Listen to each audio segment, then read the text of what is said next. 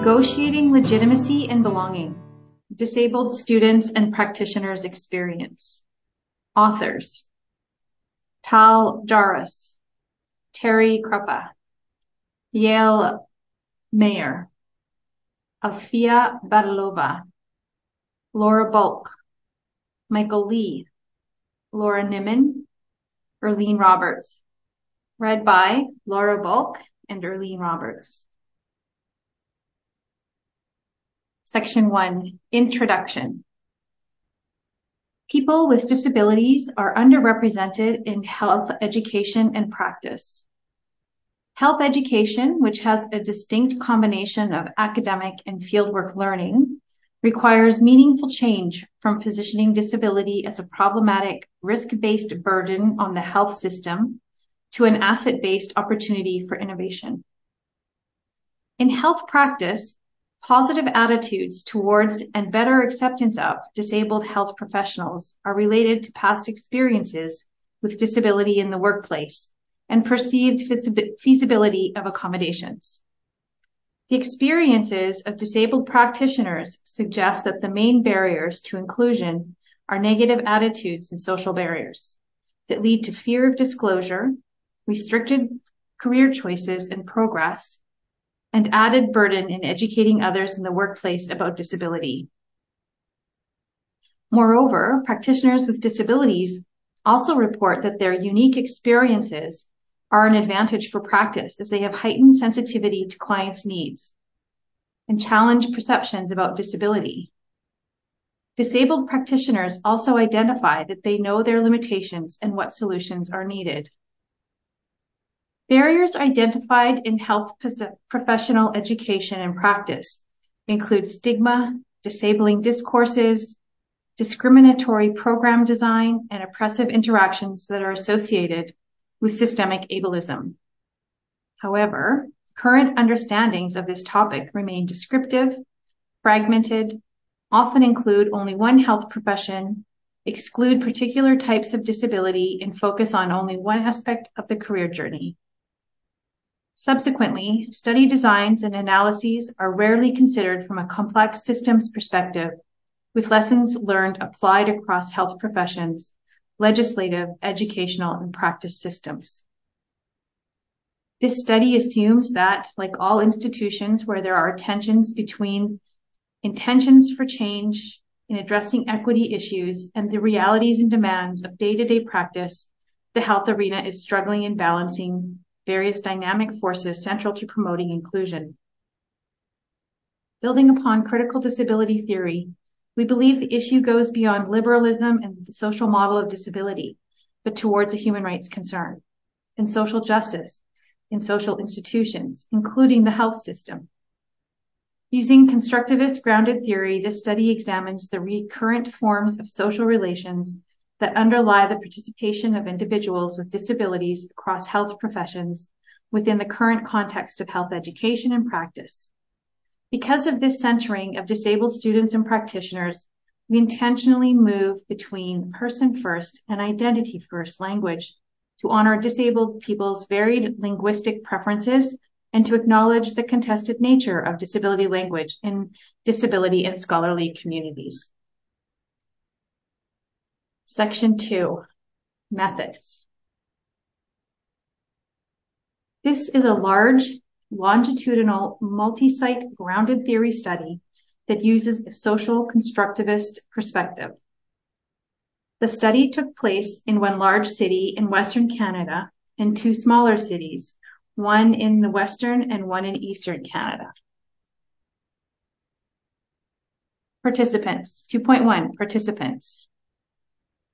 Email invitations were sent directly to potential participants through their educational program, professional associations, and social media networks, health authorities, and snowball sampling, whereby participants spread the word throughout their own networks. In order to ensure confidentiality, individuals were asked to contact the research team directly via a secure email account or phone number if interested in participating. 56 individuals participated, including health practitioners, N equals 29, and students, N equals 27. with disabilities, representing five professions: medicine, N equals six, nursing, N equals 15, occupational therapy, N equals 13, physical therapy, N equals seven, and social work, N equals 15. Participants self-identified as having a disability, see table one, including physical, mental, developmental, or learning disabilities. The university's behavioral research ethics boards approved the study. All participants provided informed consent. Participants met the inclusion criteria. One, involved in one of the targeted health professions. Two, self-identified as having experienced a disability for at least two years, a portion of which covered occurred during their education or practice. And three, experienced both academic and fieldwork learning for students. 2.2 Procedure In 45 to 90 minute semi-structured interviews, participants described what disability is like in their roles as health professional students and practitioners, including addressing their academic and professional experiences. They also discussed processes of requesting academic and workplace accommodations and navigating disclosure identity, stigma, and social support in health professions. The interview guides were slightly adjusted for the students and clinicians. Participants were interviewed up to three times over one and a half years for a total of 124 interviews. This approach allowed us to build trust, ask about recent experiences, consider the evolution of experience over time, and consistent with theoretical sampling, delve into the findings. Considering the complexity of the interview topics, each interview was intended to focus on unique sets of issues in addition to discussing any changes they had experienced since the previous interview.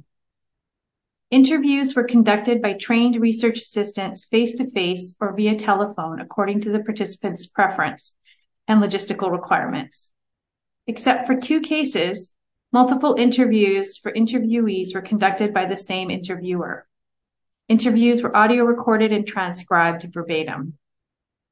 The research team was comprised of a diverse group of researchers, health professionals, university staff, and students with a background in disability studies, occupational therapy, social work, psychology, medicine, nursing, education, and disability services.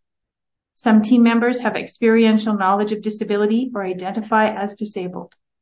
Researchers brought perspectives and expertise in areas of qualitative research, grounded theory research, critical disability studies, and social and medical models of disability. This diverse representation ensured rich perspectives during data analysis and team discussion. 2.3 Analysis. We used NVivo software for data management and analysis. Consistent with a grounded theory approach, the analysis focused on advancing conceptualizations and theory related to social processes inherent in experiences of inclusion and exclusion. Using line-by-line coding of the first eight interviews, an initial coding framework was developed and then applied to additional 10 interviews, allowing for refinements. The refined framework guided subsequent coding. We then developed higher-level conceptual categories and focused on advanced advancing interpretations of social processes based on guidelines outlined by Scott and Charmaz. Finally, we compared and integrated findings among the students and practitioners. We advanced an overarching core process, expanded on the underlying explanatory social processes and their relationships. Trustworthiness was supported by individual and team reflexivity exercises, audit trials, and investigator and theoretical triangulation. Participants were given pseudonyms to protect their identity.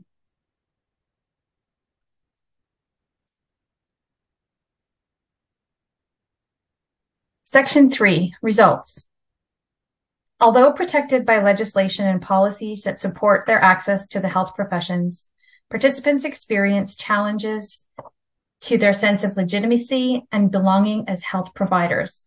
We will first describe the core process of negotiating a compromised sense of legitimacy and belonging. Second, we will present tensions within the health education and practice between the commitment to inclusion and the day-to-day realities experienced by disabled participants. In the following, we focus on only six distinct but related conditions underlying these tensions, identify how and why these conditions occur, the meanings given to these conditions, and how they are influenced by contexts. Although they are distinct conditions, efforts are made to show the relationships between these conditions through examples. Illustrative quotes are provided from our data, Table 2, and presented as a diagrammatic conceptual model, Figure 1. Several of this research team's other publications have focused on other aspects of a full conceptual model. Section 3.1 Core Process Negotiation of compromised sense of legitimacy and belonging. Proving legitimacy can be viewed as a fundamental task for all health providers, but the norms that underlie beliefs, interactions, and practices in the health arena can be experienced by students and practitioners with disabilities as unreasonably inflexible and judgmental.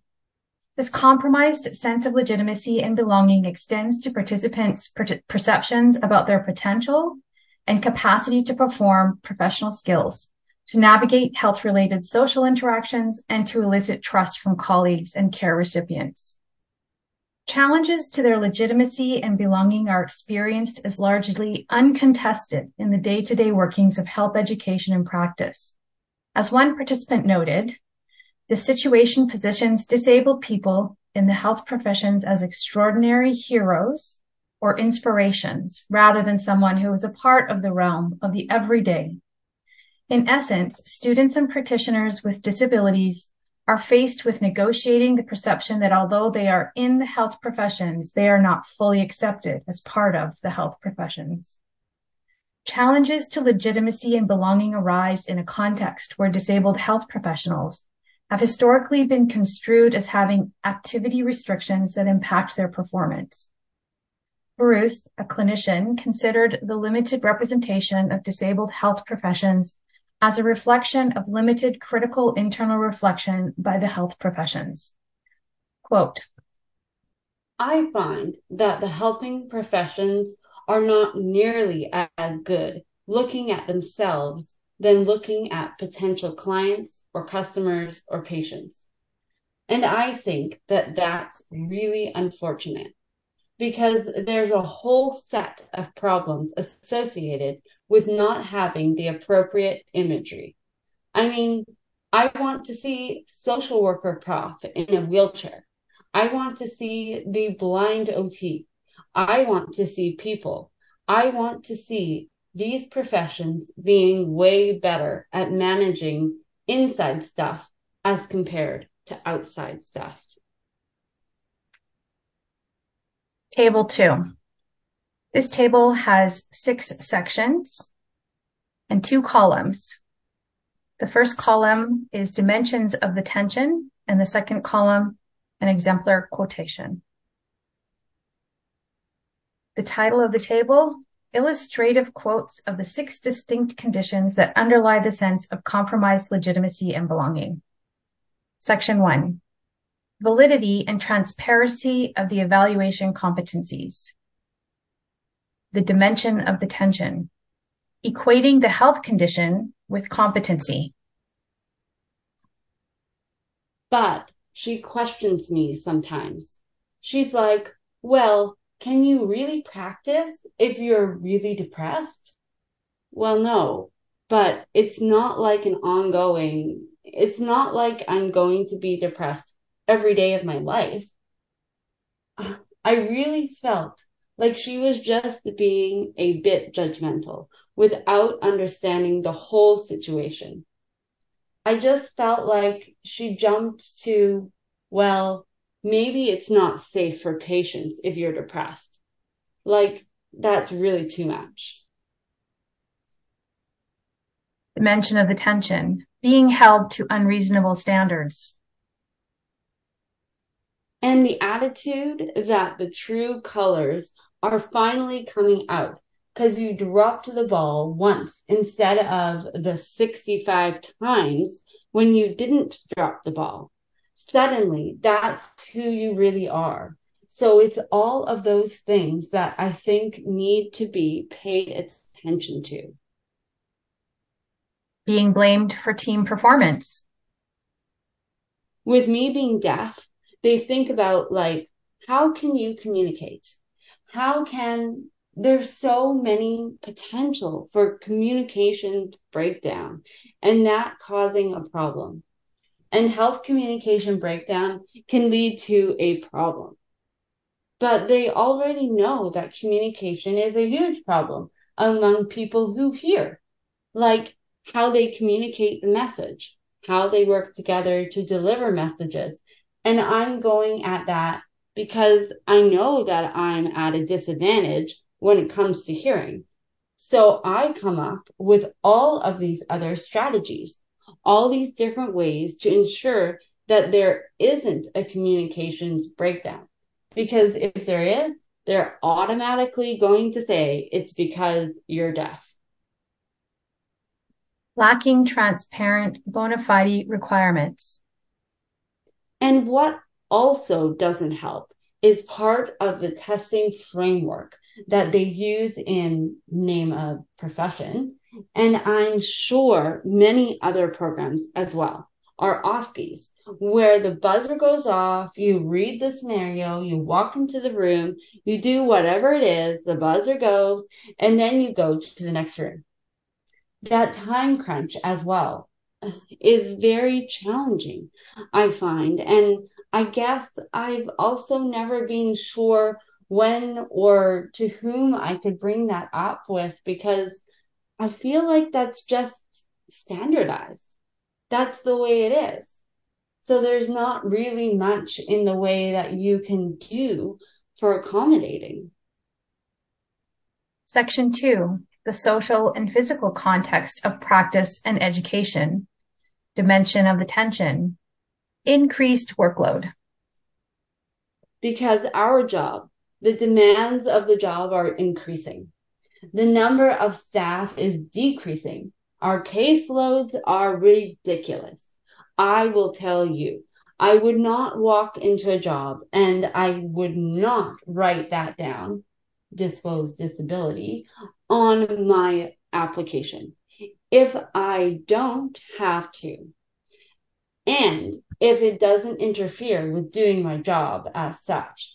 And I would never admit to it on that application form because I think nowadays, boy, they should not want to be hiring someone that they think may not cut it.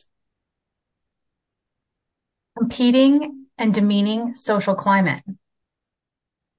I think with ADHD, they think I'm late, unorganized, just kind of that spontaneous, really bad at group work because you're always can't get anything in on time. I would think, you know, why would you want to study with someone like that? Because they're going to be super distracted.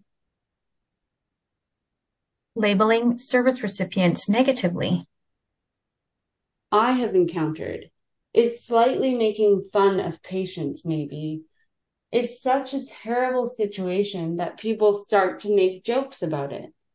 And it hasn't always been peers, but some other health professionals I've encountered where there's this weird culture of, in psychiatry at least, mental health, let's just make it snow, quote unquote, is apparently the expression which means provide them with tons of sleeping medication so we don't need to deal with them.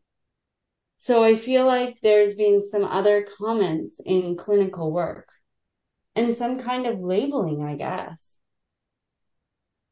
Inaccessibility of physical context. When I first started, when I first graduated from my bachelor's degree, most bachelor level health professions positions require you to do home visits. Like there, it's mostly in the community and in outreach. and I couldn't do a lot of it. And I actually wasn't able to find work for a period of time. And I had no interest in working for the Canadian Paraplegic Association, to be honest.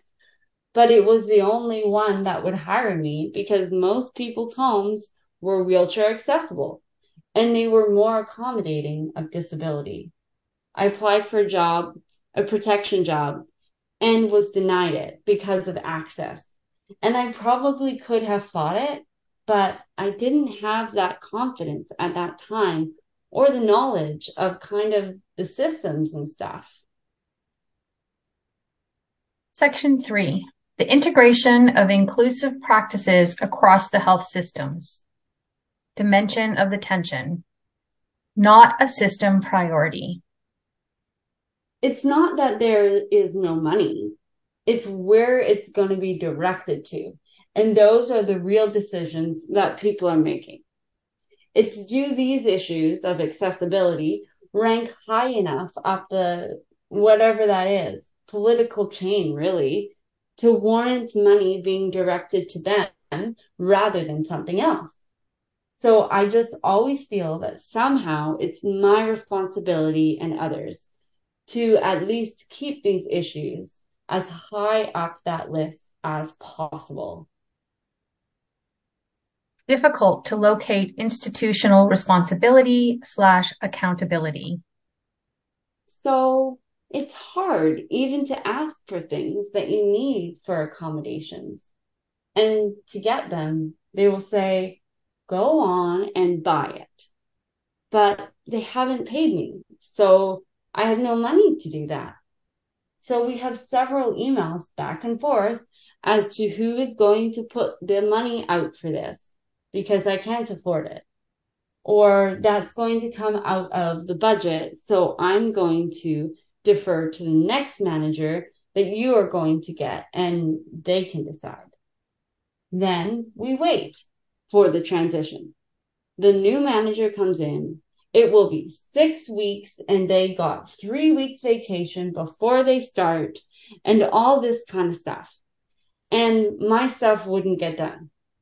There was never really anybody in charge of that. It was really nasty, really nasty. Limited forms of institutional support. As a student, you'll always be classified as a student with a disability.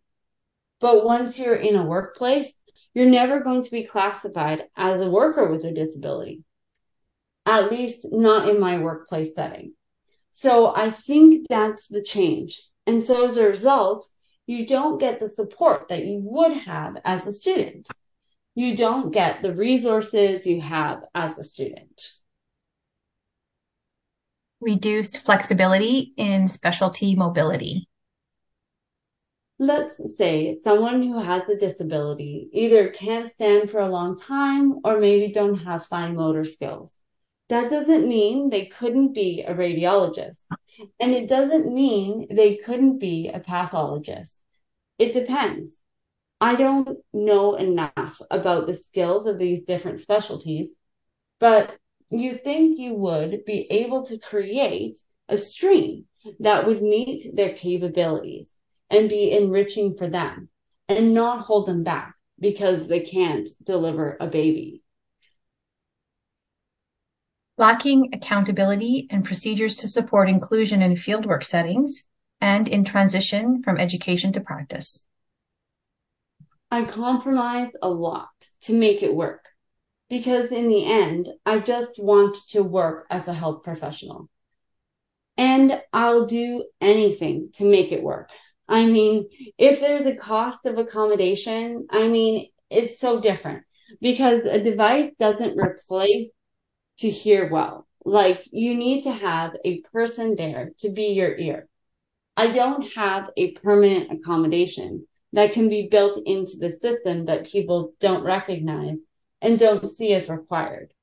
Like for example, you have building codes that require buildings to be accessible but people don't see the cost because it's built into the rules, to the building codes.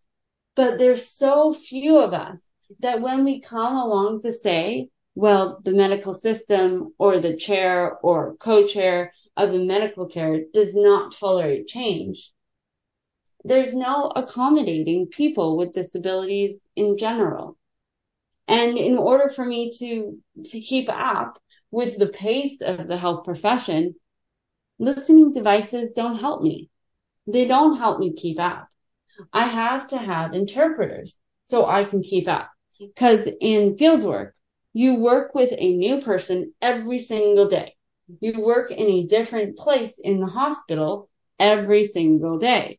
You know, there's no stability. There's no, you know, eight or 10 other people that you work with and establish communication to establish ground rules, people who work together. Everyone works by themselves in the hospital, just trying to provide. And in school, you just do what you're told and you just have to do it. And it doesn't matter how you just get it done. So in order for me to get my work done, I need interpreters. Whereas when I'm working on my own, I establish my own environment. I can choose who I hire to work with me.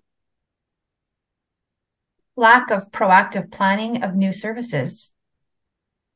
But that's the aspect of community, community care that's changed now is that they want you to get to people instead of, I completely understand it, but in doing so, it also limits myself for one, for obtaining employment. That's sort of the criteria behind the more outreach. You come to us, we'll go to you. It's effective. It works. It's great for a lot of people. And I agree with it 100%. The only reason I have issues with it is because of the limitations enclosed within that. I'm not even sure if they examined or even looked or took into account when designing the policies and programs put in place now. Poor integration of knowledge slash advancements related to inclusion. For the past five years, I had chronic pain. And at that university, I didn't really complain too much about it. But basically, I can't sit for more than half an hour without developing pain. And so it was a big problem during the exams because of how unergonomic tables are, right? and you're just a number and nobody really cares about you. It was just too much. And the fact that it was such a strenuous and painful process to get accommodations to write your exam, I was just like, it's not worth it. And the mental health really is more of a problem during exam periods. And unfortunately, with my program and how exams are structured, this is one of my other peeves. The system is why do you need to put all the exams within a five day time period? Why are you making us write 20 hours of exams within a week? basically that winds up to happening is we have class at the same time up to like a week before the exams. So I basically ignore my entire last block trying to study for other stuff. It's terrible for mental health because basically there's a five week period of time where I'm so stressed and so worried about life kind of and then learning all this material. Section four, maintaining the boundaries between personal and professional identities. Dimensions of the tension, enacting the benefits of lived experience. I think I've developed a lot of really great creative problem solving and I can approach problems from different ways or see things in a different way than I think lots of other people because they've, you know, never really had to think outside the box in how they're going to tackle something. Enacting behaviors to prove legitimacy and competence perceived as services recipients. Typically I think they, the clients, think I'm one of the families, especially like I said in Emerge. The nurses thought I was a patient. And I've had that experience a number of times where I've been like, no, no, I'm staff. I think I'm probably more than other people. I always make sure my ID is visible. When I work in the health authority, I actually have a name tag as well, but I always make sure that I'm wearing that just to kind of show that I am who I am. Enacting behaviors to prove legitimacy and competence. Basically, I wanted to be away for a long time due to my disability, then come back and be on the same level as everyone else. Unrealistic. But it was important to me to prove like, yeah, I've been off, but I can do this. And in retrospect, I shouldn't have come back. It was just too much too soon. Cause throughout the time there, I was getting worse all the time. Enacting behaviors to prove legitimacy and competence. Sometimes the clients, they've never come across a person with a disability, let alone my type of disability. So they're a bit shocked. But then most of the time they're like, oh yeah, it's normal, things like that. So fine. It's only negative for a little while. And then, or if it goes really bad, it's like, look, you have to talk to her or else you don't get to go home. So it's like, can't pick and choose your clinicians. Kind of against the law. I just normalize it. I'd be like, yeah, I work in healthcare. I may be disabled, but I have my degree and you know, if you have any questions or concerns, feel free to talk to me about it. Responding to intrusive and inappropriate questions. Disability, I guess, is seen by many people as a lack of capability, or the two aren't seemed to go hand in hand. And then in that meeting, the fieldwork coordinator asked me a whole bunch of questions about like, well, can you do this? Can you do this? Can you do this? And then she told a story about we once had a student with a disability and they went into placement and they didn't read the chart properly and they got somebody up on a broken leg and walked them around and blah, blah, blah. And we had to ask them to leave the program. Is that a situation you see yourself getting in? It's just like, oh man, come on, you know? It was just like undermined me in a really, really big way. So that really cemented this maybe isn't a safe environment to share that information. Section 5. Being vulnerable to authority figures who undermine legitimacy and belonging. Dimensions of the tension. Facing negative assumptions about capacities, disheartening comments. I just don't like how it's been thrown back at me after now. I had one professor say it four times. I never knew it was going to be this hard for you. You know, instead of just saying, relax, you've gone this far, you've done so, you know, there's just another way to handle things. Public shaming. And I felt kind of threatened. So it was me in a meeting with three faculty and them saying this was going to happen. Probably you should drop out. And if you stay in, you might fail. And I just felt like it was not dealt with properly. And also once in a clinical or in lab, one of the instructors said like, Oh, you're still here. And I didn't really take offense, but all the other students kind of came together and said, I can't believe she said that to you. I feel like I have to fight, fight it hard. Feeling threat of future career damage. I think in my program, it's like I feel because the program is so fast paced and so competitive to get in, you have to put on this perfect face.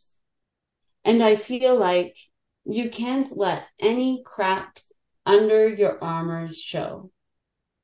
And maybe it's not true, but I still feel like it could be used against you.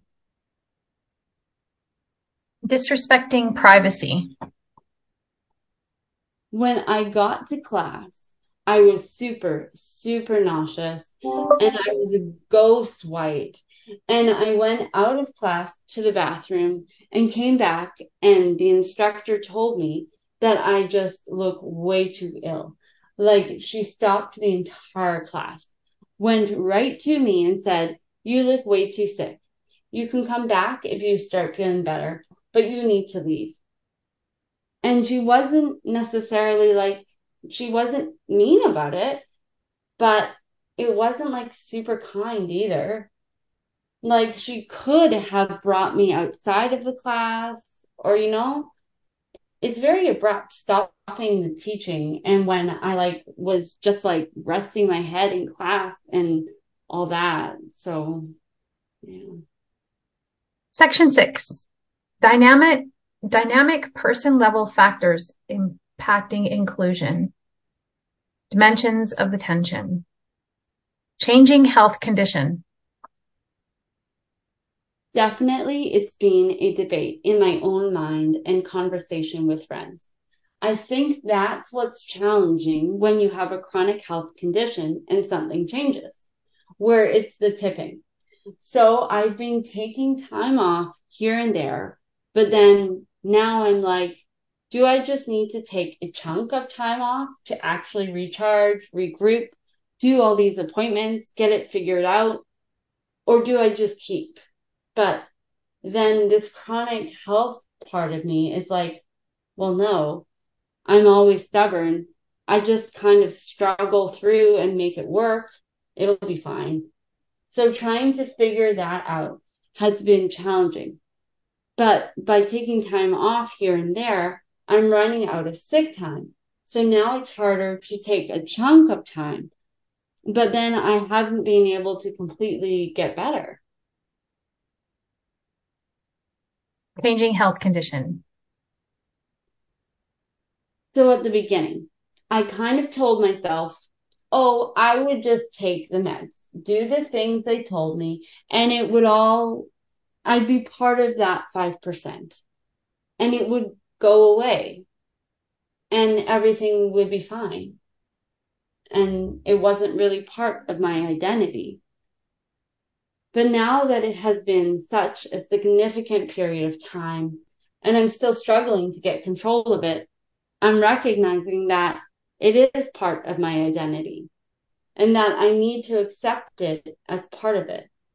And you know, now I'm wearing the rings to prevent the deformities of my fingers and I wouldn't have before. I was uncomfortable with wearing the braces and the splints because I thought it would provoke response from people. And now it's like, well, no, like lots of people will just comment on the rings and say, those are really cool. And they wouldn't even know that they're related. And it's an opportunity to let people know about my disease and what it's like and what my colleagues with the disease and I with the disease are living with evolving technology? I only recently got these hearing aids, which are a lot more subtle than my previous ones. Like I was wearing a full ear mold and behind the ears, and now I've got these itty bitty little in the ear, but still behind the ear. And it's so strange. People are like, oh my God, I can't even see them. And I'm going, but you noticed the other ones and didn't say anything. So it's nice that I've, I'm really glad that I didn't get them until I was already established in who I am and how comfortable I am. Changing personal life circumstances. That balance is a constant struggle to keep enough energy for home. And that is hard because sometimes at work, there's just, as I said, you can't predict this is what your caseload is going to be. Every day is different and you can't always accommodate in the way that you really should. If I was a man who went through the treatment that I went through and was going back to work, I would not have all the demands of home and kids and scheduling and filling out forms and all of that stuff that we just do as women. That for sure, I think makes a big difference. There was another woman at work we were off at the same time, and our return to work was completely different. Her kids are older. They have kids of their own, and she lives on her own. We had a lot of the same issues with fatigue and headache, and you know, you get the brain fog that happens after chemo. She said she could go home at night and she didn't have to make supper. She didn't have the kids to worry about driving them wherever she was able to go home and rest more. Even when she was off, she came back to work earlier than I did. But she said, I would just rest all day. That's all I have to do. I don't need to make supper for anybody, clean up after anybody. That balance is something that they wouldn't be thinking about in my workplace. What is the impact of work on my home life. That's the end of table two. Next is figure one, diagrammatic conceptual model of conditions that compromise legitimacy and belonging. Figure will not be described. Although the experience of a sense of compromised legitimacy and belonging was a universal experience, the degree of distress experienced and the specific nature of the challenges varied across participants. Scope and purpose of the theoretical conceptualizations presented in these findings are not focused on individual differences, but specific examples and direct quotations are provided to illustrate potential areas of variation. For example, the nature of the disability experienced could present with particular accommodation needs that were more or less recognized and accepted within specific health contexts the longer an individual has successfully spent in their health role generally contributed to the ability to manage performance and social challenges in periods of transition, as in the transition from student to practitioner were times of particular vulnerability.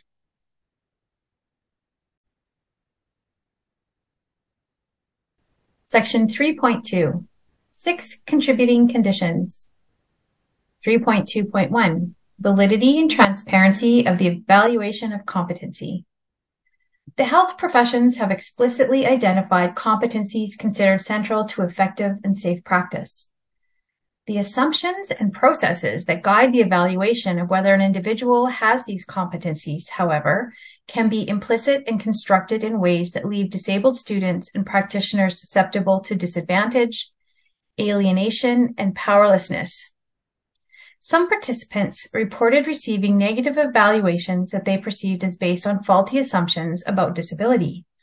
Study participants described being vulnerable to what they perceive as unfair evaluations of their competencies, such as being held to standards that are beyond the norm or being blamed for dysfunctional teams or workplace performance issues. Students can be particularly vulnerable given that their experience is one of continuous learning and assessment.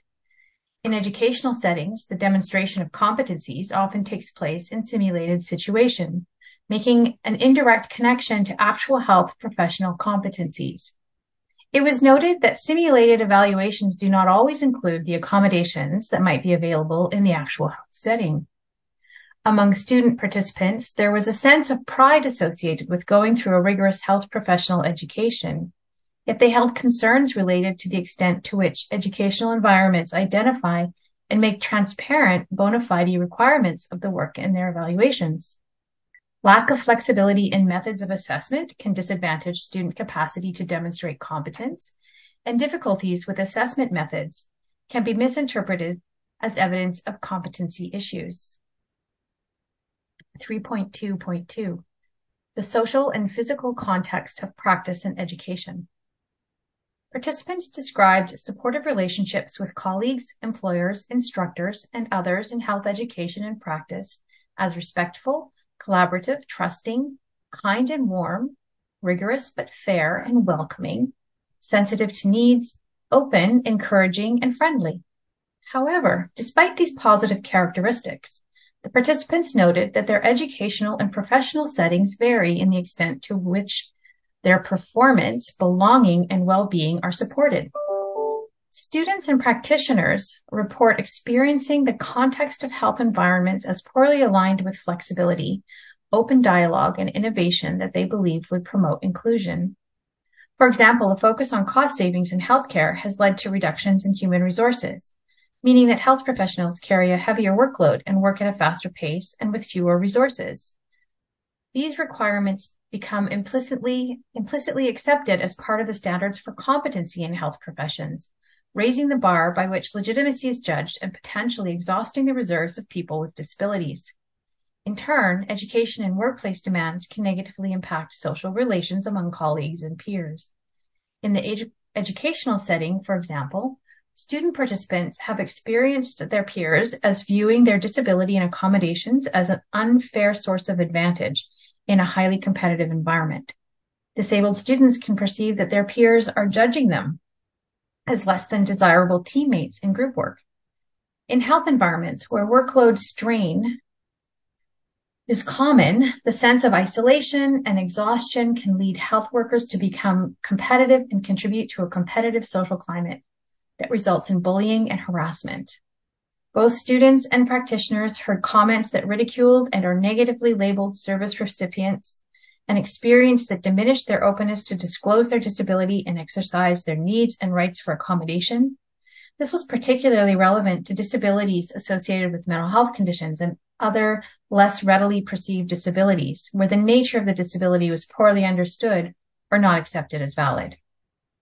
The physical inaccessibility of many practice and education settings disadvantages and alienates students with disabilities. For example, educational settings that are not accessible put the onus on disabled students to do the extra planning to engage in learning activities, thus giving the impression that they are less valued. Many health contexts are not designed for accessibility and require special arrangements that can impact both the provision of health services and social relations at work. For example, participants described a lack of physical facilities in buildings, such as accessible washrooms, inability to access special field visits that require transportation, or lack of sign language interpreters in hospitals required for practitioners to communicate. 3.2.3 The integration of inclusive practices across the health system. The third condition that emerged is the poor integration of inclusion practices in the organizational structure of health environments.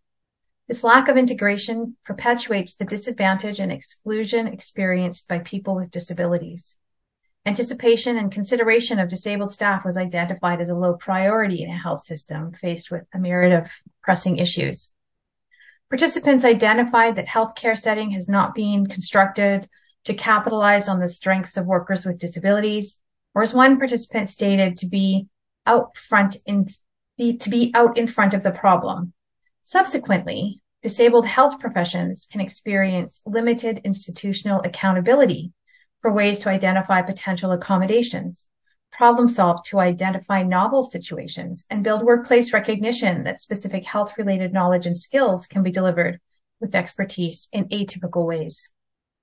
For disabled health professionals, it can be difficult to locate responsibility and accountability in the system for securing accommodations and other legitimate forms of support.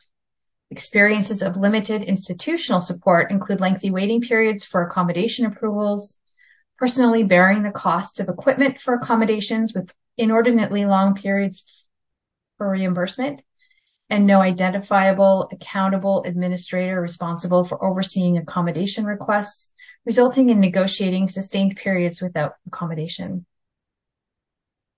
Post-secondary institutions usually rely on disability services to facilitate supportive learning conditions, but these have largely been developed with the general undergraduate student population and classroom learning in mind. They are less oriented to the specific educational contexts of health professions, which include demonstration of knowledge and skills in real or simulated practice situations.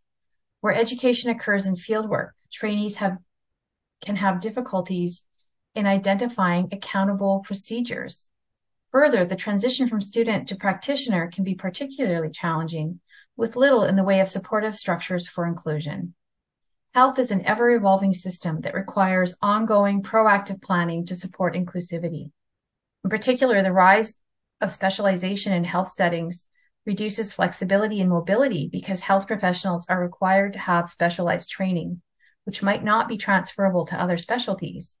This constrains the extent to which practice areas can be chosen to align with capacities. A clinician noted, for example, as far as nurses go, in the past, a nurse was a nurse and transfer across practice areas was supported through education on the job. In educational programs, however, the situation is reserved, reversed. In students in the health professions are required to demonstrate competencies that apply across a broad range of specialties. The evolution of health services requires anticipatory planning with regard to supporting the role of health providers with disabilities. However, participants experience lack of proactive planning of new services. The move to community delivered health services is an example where the health innovation did not actively consider disability. For example, mobility and transportation limitations and environmental sensitivities can limit the ability of health professionals to enter the homes of service recipients, restricting the practice prospects of disabled practitioners. Section 3.2.4 Maintaining the boundaries between personal and professional identities. Students and practitioners with disabilities can be faced with navigating dual and sometimes conflicting disability and professional identities. Although maintaining boundaries in professional relationships is a foundation of competent and ethical health practice, these boundaries are perhaps more complex for disabled professionals. Enacting the benefits of lived experience in work-related interactions requires ongoing professional reasoning with regard to what is to be shared, with whom, and when. Participants considered disability to be value, a value-added experience in health service delivery. Yet, working in a health system where people with disabilities are poorly represented, participants described situations where they were identified as service recipients rather than professional service providers, this placed them in the position of deciding if and how to share their experiential knowledge while consciously enacting behaviors to prove legitimacy as competent health providers. Disabled practitioners, particularly visible disabilities, can be subject to uninvited personal questions about their disability that can be experienced as intrusive and inappropriate. Indeed, responding to comments that were received as invasive or diminishing was identified as a particular skill that required consideration of personal privacy, and maintaining professionalism while identifying and navigating opportunities for increasing the public's understanding of and comfort with disability. Section 3.2.5 Being vulnerable to authority figures who undermine legitimacy and belonging. Many participants described authority figures being proactive to ensure their sense of legitimacy and belonging. Yet participants also described ongoing vulnerability to authority interactions that they perceived as hostile, belittling, unaccommodating, and willfully ignorant of rights related to inclusion. This vulnerability is particularly tangible when people in authority have considerable influence on participants' careers. Student participants described incidents where faculty demonstrated negative assumptions about abilities slash capacities disrespect of privacy, and even public shaming. Practitioners described exchanges with managers who acted in a way that suggested to them that they were seen as a liability. In both educational and practice settings, participants experienced instructors and managers with little understanding of disability and little effort to enact approved accommodations. These undermining interactions by authority figures were seen as ubiquitous within broader structures where negative assumptions about disability exist without question. In competitive, resource-stretched environments and where there is limited leadership to proactively guide the enactment of full inclusion. In this way, participants felt threat of future career damage through communications across health contexts.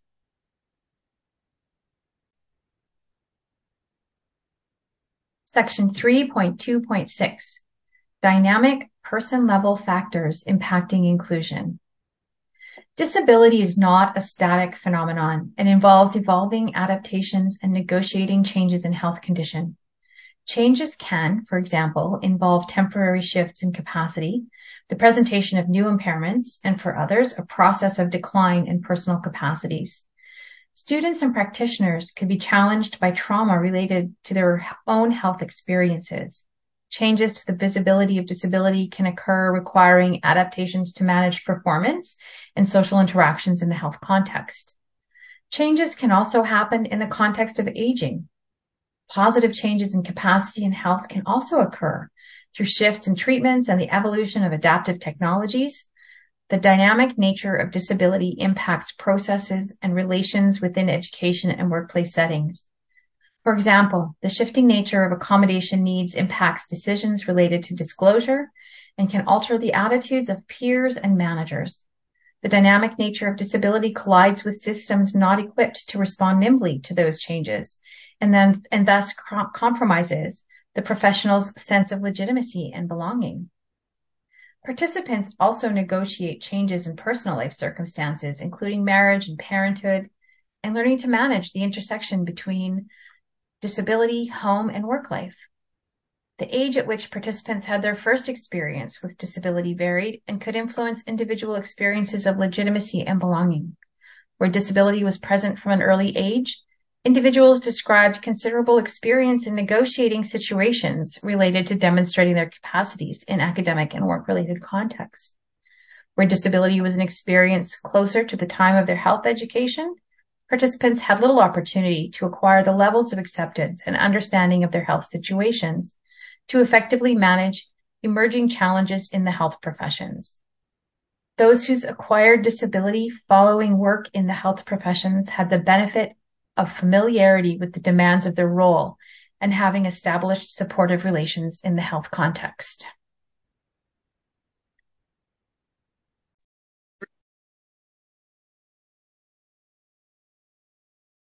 Section 4 Discussion a key finding that emerged in this study is that the disabled people are unquestionably challenged to negotiate a sense of legitimacy and belonging in health education and workplace settings that espouse commitment to equity, diversity, and inclusion. Disabled health practitioners are constantly faced with championing the practice of inclusion by navigating the six conditions identified in this study that underlie the tension between institutional intent and their day-to-day experience, suggesting that existing ableist standards and expectations are assumed to be reasonable and necessary. This challenge can be viewed as a type of minority tax paid by people with disabilities when pursuing careers in health professions. Disabled health students and practitioners are taxed by the need to continuously prove their legitimacy in ableist education and health systems that structurally position disabled people as service recipients and less capable practitioners.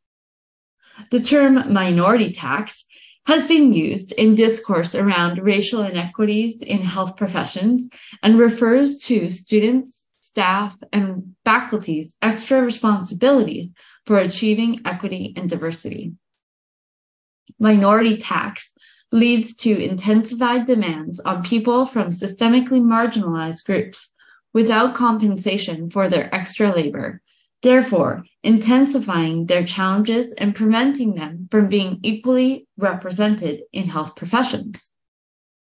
Examples of the extra labor described by the participants in this study centered around individualized work to raise disability awareness within the institution to have their own accommodation needs met, navigating misconceptions about disabled practitioners to legitimize, their role, and advocating for disability rights in the institution. The results of this study indicate that this minority tax experience by disabled health students and practitioners is unacknowledged and opaque, which increases their sense of isolation and alienation. A sense of isolation, in turn, is directly linked to uncertainty about belonging and other adverse effects, including emotional stress, decreased effectiveness, and increased health issues. Indeed, the study identified six interrelated but distinct conditions providing insights into specific social processes or recurring patterns of social relations inherent in the health education and practice arena. These conditions appear to either support or compromise the experiences of legitimacy and belonging and ultimately influence inclusion. For example, the first condition is lack of transparency in the evaluation of core practice competencies that can leave students and practitioners with disabilities feeling alienated and powerless. The development of bona fide competency requirements in the health professions is a complex task and entails determining that competency standards are reasonable and necessary. It also requires ongoing evaluation of how particular groups are disadvantaged relative to the standard based on generalized assumptions, how assessment methods for standards might disadvantage particular groups, and the extent to which assessment of competency standards are subject to biased evaluations. Intensifying the barriers for disabled people in the health professions is the emphasis on individual competence with limited attention to collective competence. Although measurements of interdependent collaborative performance exist, only a couple are situated in the context of medical education.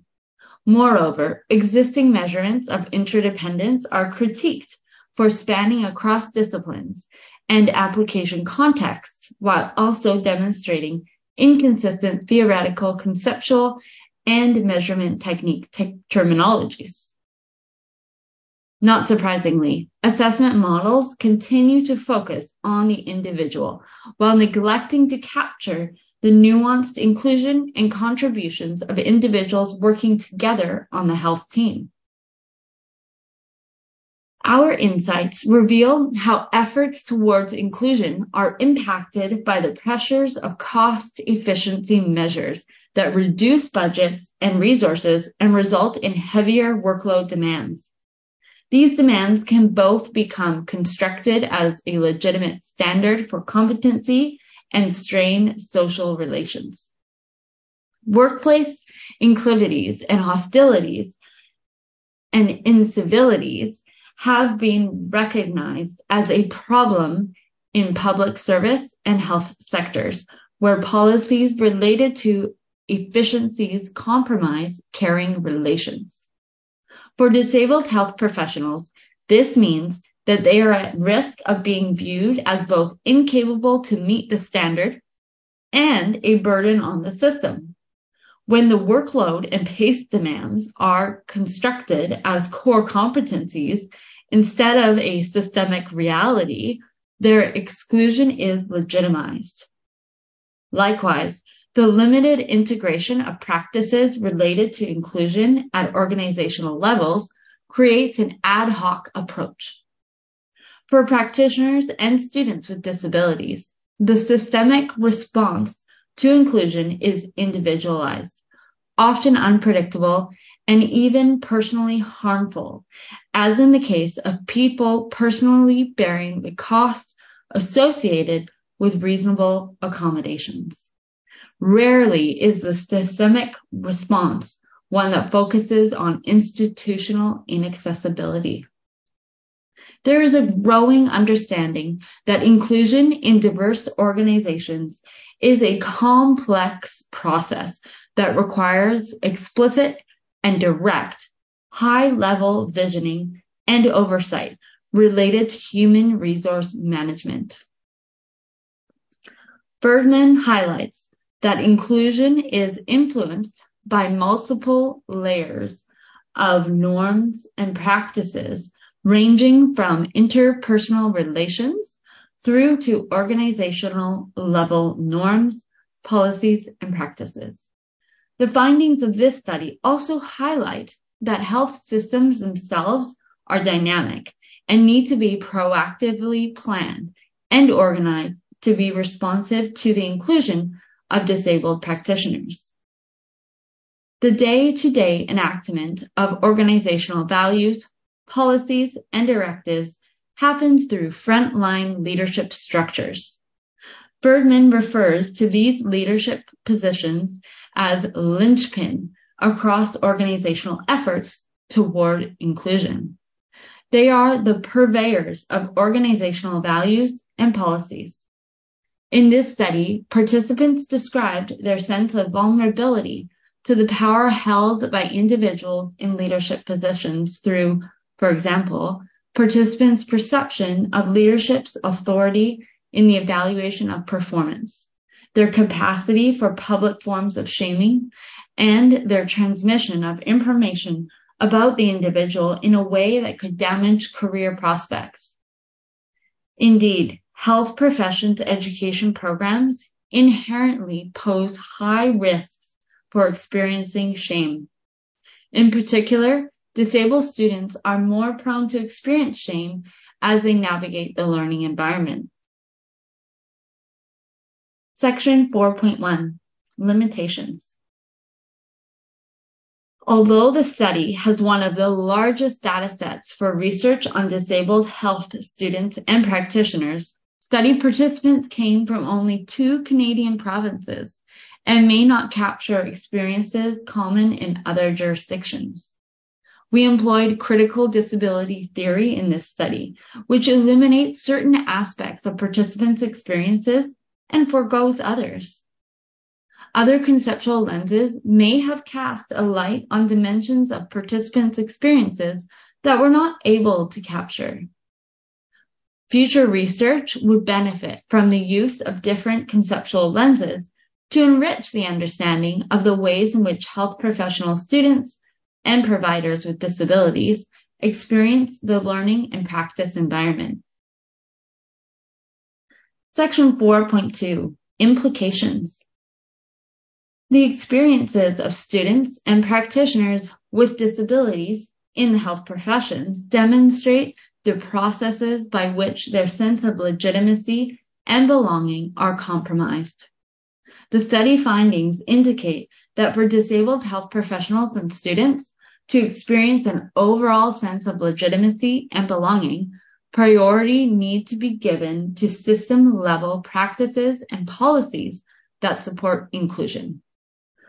For example, planning that proactively considers disability in the organization and in the delivery of health services. Direct attention to the impact of cost-cutting measures on inclusion practice, consideration of competencies related to team functioning, attention to accommodations and accountability structures in fieldwork education, and advancing leadership requirements for inclusion. Attention also needs to be given to processes that the oversight of the day-to-day marginalization of students and practitioners with disabilities in the health professions. Implementing the National Standard of Canada for Psychology, Health, and Safety in the Workplace may hold promise for identifying and addressing threats to inclusion in health organizations. Additionally, this study identifies a need for attention to competencies in the health professions, and in particular, how these are evaluated and judged. The onus is on professional regulatory bodies to determine an inclusive and transparent delineation of competency requirements. Included in this should be direct attention to competencies related to lived knowledge and experience of disability as a potential value add to the health system. Finally, educational actions, including devoted time and resources, are needed to increase understanding of disability in the health professions, with particular attention to promoting social relations that build responsibility for supporting inclusion. Acknowledgements. The authors wish to thank the students and clinicians who gave their valuable time and shared their often very difficult experiences in service of this research project.